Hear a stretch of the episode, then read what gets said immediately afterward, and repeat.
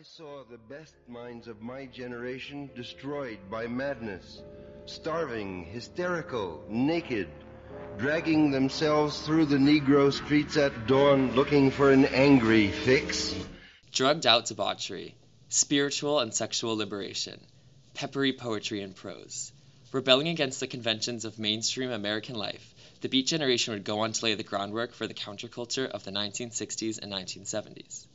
But before they were literary giants, the core writers of the Beat Generation were a small circle of madly rebellious, highly intelligent Columbia students and their friends. A brutal murder of one friend by another in Morningside Heights' own Riverside Park catalyzed their tortured soul narratives. As a first year at Columbia, Lucien Carr, a recent transfer from the University of Chicago, had quickly made a name for himself on campus. He was no stranger to attention, walking barefoot around campus, sporting torn and dirty clothing. Despite his tousled look, students were still charmed by his extraordinary beauty and sharp wit. It was in the Union Theological Seminary dorm on West 122nd Street that Carr attracted Allen Ginsberg, a gawky scholarship student from New Jersey. When Carr started blasting Brahms, Ginsberg curiously knocked on his neighbor's door, and the two immediately hit it off. Soon after, Carr befriended Jack Kerouac after being introduced by Kerouac's girlfriend, Edie Parker, whom he met at a nighttime painting class. Later, Carr rekindled his relationship with William S. Burroughs, who, though 11 years his senior, had been an old acquaintance of his in his St. Louis hometown. Joyce Johnson, one of the only major beat writers still alive, is widely known for her memoir, Minor Characters. It documents her romantic relationship with Kerouac after Ginsberg set them up on a blind date, and tells the story of the woman of the Beat Generation. She explains how Carr tied together the paths of the early beats. Jack's girlfriend was a woman named Edie Parker. They were living together in an apartment on 118th Street off M Avenue. And she was sort of taking courses at Columbia. She had an art class, and was in the art class. And she was, kind of very charmed by him. And so through Edie, Jack met Lucien. They met each other in the West End. That was an important spot for all these people. So soon they were very involved with him. And right down, in the dorm that Lucien was living in, right down the hall was Allen Ginsberg. And Allen Ginsberg one night heard some music coming from Lucien Carr's room, and he went down to sort of, check it out and see who was playing the music. And then they became friends. And then Lucien, having met Jack, sent Allen over to meet him, sent Allen over to Jack's apartment. And it was because of Lucien that Burroughs became part of the scene. Lucien had met Burroughs in St. Louis, where he came from. And Burroughs and Kammerer were friends. At the time that it happened, Burroughs was living in an apartment in the Columbia neighborhood. So they all happened to be there at the same time, and their interests sort of clicked. According to The Last Beat, a Columbia Magazine article by David J. Krajicek, Carr brought these three early beats together and served as a sort of leader, though each member developed unique relationships with one another. As Ginsberg put it, Lou was the glue. While Carr, Kerouac, Ginsberg, and Burroughs were the core four of the beat movement, there was also someone else in their orbit, David Kammerer. Kammerer, also from St. Louis, was a lifetime friend of Burroughs and Carr's former Boy Scout leader. A tall, red-headed former physical education teacher, Kammerer had long been infatuated with Carr, following him through a series of expulsions from Phillips Academy Andover to Bowdoin College to Chicago and ultimately to Columbia. It was a sweltering summer night, August 14, 1944. Kerouac and Carr were drinking at the West End, a popular bar and eatery where Hex & Company now stands. After a few drinks, Kerouac left for his girlfriend's apartment. While striding down College Walk toward Amsterdam Avenue, Kerouac ran into Kammerer, who asked about Carr. Kerouac pointed Kammerer to the West End. Kammerer chased down Carr, following him to the West End, where the two men shared a few drinks. After 2 a.m., they left for Riverside Park, relaxing on a secluded strip of grass nestled below West 115th Street, where few people ventured in those days. It was in this location that Kammerer allegedly propositioned Carr for sex. As Ginsberg conceived of the situation 4 months later in his journal, Kammerer gave Carr only two options. Choose to love me or to kill me. Anne Douglas, a Columbia professor renowned for her seminar, Modern American Literature, The Beat Generation, explains the progression of the night. Lucien Carr was 19, Burroughs was 30, as was Kammerer, was around the same age as Burroughs. And they all three of them, as you may know, came from St. Louis, Missouri, and knew each other before they got here. And Carr was, of course, a Columbia student, a sophomore. And as he told Jack, whom he went to after he had, they left the West End and went down the 115th Street exit into the park, Riverside Park. And there Carr stabbed Kammerer repeatedly with his Boy Scout knife, which was doubly ironic since Kammerer had been the child, really, Lucien Carr's Boy Scout master back in St. Louis, and that was how he'd formed this extreme attachment to him. So he was killing him with a Boy Scout knife that he'd gotten through UCB. Do you think there was any intentional symbolism, or was it just kind of a crazy coincidence? I think that was just Lucien Carr's knife. And the next day, Jack and Lucien threw it down the grate, and because Kerouac had participated in that, in fact, I think it had been his idea, you know, after he had stabbed Kammerer and then wrapped him in his clothing and weighted him with stones and rolled him into the river. So brutal. I think this would be quite a scandal today. But Carr's brutality may not have emerged so spontaneously.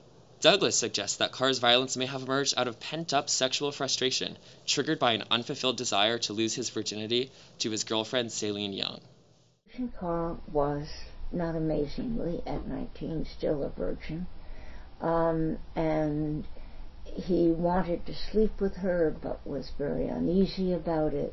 Supposedly, the night of the murder, he had tried to sleep with her, and according to Ginsberg, it had been unsuccessful. He woke Jack up. I think Jack told Ginsberg, and this is where Allen's agency came into the whole thing.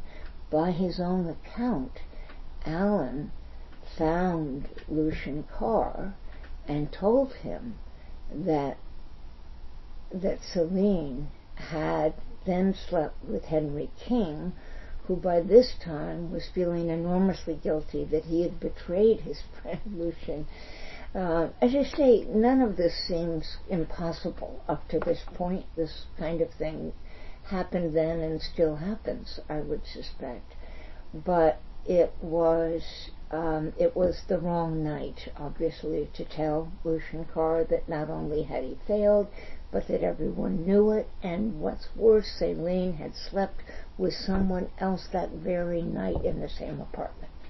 This seemed to make Lucien actually more inviting to Kammerer. His friends noticed they were all at the West End. And Kammerer had said on several occasions, if you don't want me, why do you keep me around? And that's what everyone noticed, that Lucien Carr somewhere was proud of having this abjectly devoted, older, very bright, and in many ways attractive. When I don't mean necessarily looking, I just mean he was a real person who people liked and could relate to, even to his mad obsession with Lucien, which seemed kind of romantic and doomed and made you think of Rimbaud and his older French poet lover and the sadomasochistic relations. All of this circle, in a way, had been dependent on acknowledging that there were homosexual, bisexual, all kinds of shadings. Itching to report his action, but averse to the police, Carr rushed straight to the apartments of his trusted friends, first Burroughs, then Kerouac. Well, I disposed of the old man last night, cracked Carr. Carr and Kerouac's harrowing night at the West End almost never came to be. The day before, the pair had planned to flee the Columbia scene, which they felt inhibited their spiritual growth. They had a secret plan to sail for Paris, even during its wartime madness, with the National Maritime Union. But they were thwarted by an enraged crew member who rightfully accused them of stealing food and ordered them ashore. Instead of tracing the steps of their idol Arthur Rimbaud across France, they blazed their own trail through Columbia's campus, marching to Morningside Park to bury Kammerer's eyeglasses. Though Burroughs insisted that Carr turn himself in, Carr and Kerouac first spent a day playing hooky from the dire consequences of the deed. First, they fed their spirits at the Museum of Modern Art, then their bellies at a Times Square hot dog cart. Then they stopped at a movie house to watch The Four Feathers, a war film about a young man accused of cowardice, compelled to redeem his honor. The symbolism could not have been lost on these men. Finally, listening to Burroughs' advice after a 12-hour hedonistic adventure, Carr walked into the district attorney's office and confessed. Still, officials questioned the scrawny student, doubting that the poetry lover could be a ruthless killer. He walked in with a volume of Yeats tucked under his arm, which he studiously read, and he had blonde hair and green eyes, and he was very, very striking, and the police at first wouldn't believe him. And he told them, you know, that the body would probably have moved downstream by now. And when they found the body, obviously, they knew that it was he. He pleaded defense against a homosexual attack. Journalists concurred with the authorities, flabbergasted that this slender, studious youth, who is peacefully reading poetry, as the New York Times put it, might have been capable of a horrific homicide. Even Nicholas McD. McKnight, a dean of Columbia College, advocated for Carr's character, declaring him definitely a superior student, while Mark Van Doren and Lionel Trilling, the stars of Columbia's English department, corroborated as character witnesses. Meanwhile, members of the Columbia student body shuddered at the thought of one of their own peers being a killer. Reporting on the strange case, Spectator wrote that Columbia and Columbia College men knew Lucien Carr. He was one of us. Mystified by the complexity of the case and unable to conceive of a fellow Ivy League intellectual as a murderer, the article proclaims that the evidence derived from so strange a case will be immensely important that society will not be able to deny. The narrative of an Ivy League student attacked by a, quote, homosexual predator, unquote, carried on in the court as prosecutors offered a plea of manslaughter. Ultimately, Carr was charged with second-degree murder. A psychiatrist deemed Carr unstable but not insane. Believing that Carr could be rehabilitated, prosecutors suggested he receive skilled psychiatric attention, prompting the judge to send Carr to a more refined reformatory than the anticipated prison. Kerouac, as I said, was arrested too because he'd spent the subsequent hours of the night with Lucien, and they'd gone to these movies together before going to Burroughs. Burroughs never even went to jail because his well-to-do father came. And Burroughs, that was one thing he was never quite honest about, that yes, there was plenty of money in the Burroughs family, and although he didn't normally live on it, in a crisis, it got him out. He acknowledged it indirectly. He said, you know, that his beau ideal was the pig. Keep your snout in the trough. And he definitely had a trough. Anyway, so he didn't stay in jail at all. Lucien Carr was also from a wealthy St. Louis family. He got bailed out, though he did do time in Elmira Penitentiary for several years. And Kerouac was the one who spent over a week in jail because his family had no money, and his father was so upset and indignant that Kerouac had been involved, you know, a nice Catholic kid from a French-Canadian respectable working-class family, that he wouldn't have given him money if he did have it. Since Kerouac's family refused to bail him out, his girlfriend Edie Parker tried to rescue him, but detectives refused, questioning the heterosexuality of all the men involved. Edie, who was quite busty and very attractive, said, "Do I look like a boy?" Ultimately, the judge agreed to let Edie bail him out as long as the couple married. So, with a whirlwind wedding, the two sealed the deal, having a short ceremony on August 22nd. Ginsberg avoided arrest, but not emotional distress. Both Douglas and Johnson view Ginsberg as the most negatively impacted by the murder, having developed close relationships with both Carr and Kammerer that may have included sexual experimentation. Ginsberg spent the next few weeks mourning the loss of his two beloved friends in his diary, drafting a suicide note not once, but twice. To my father, I leave my books and my desires. To my mother, my contempt and forgiveness. To my brother, my affection. To the world at large, my love. To certain individuals, I distribute variously my hatred. To all my friends, I present my rue and disgust. After 18 months behind bars, plus parole, Carr returned to New York, but not the beat scene. Instead, he began a lifelong career as a wire service newsman with the United Press, an occupational pivot away from his budding literary genius. For a while, Carr fell out of orbit with his old friends. However, in later years, Carr seemed to reconnect with his old pals, maintaining a correspondence now housed in Columbia's Rare Book and Manuscript Library. Between intimate confessions and snappy wisecracks, Kerouac and Ginsberg made sure to check in on their old friend, sending postcards from their world travels. Write me a letter for Christmas. I think of you often as forever. Signed off Ginsberg from Paris. Dear Lou. Just love Tab, old boy, wrote Kerouac between his adventures on the road, signing off as Jackie Boo. However, the ravishing Carr they maintained as their muse buried his boyish beauty behind a full beard, funny haircut, and thick glasses. He distanced himself from his beat associations, fearing that he might violate his parole if pulled into their world of recklessness. Later, he wished to completely scrub away the beat associations from his biography, and with them, his own murderous history. He even demanded that Ginsberg remove his name from the dedication of an early draft of Howl. He was an alcoholic, but he was a functioning one.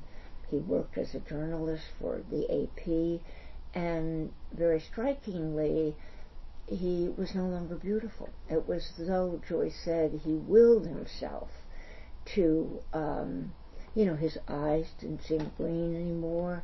He cut his hair, it looked darker. It was as though he'd adopted a disguise within his own body. And Joyce could never see the Lucien Carr that Allen and Jack talked about because he had gone into hiding in respectability.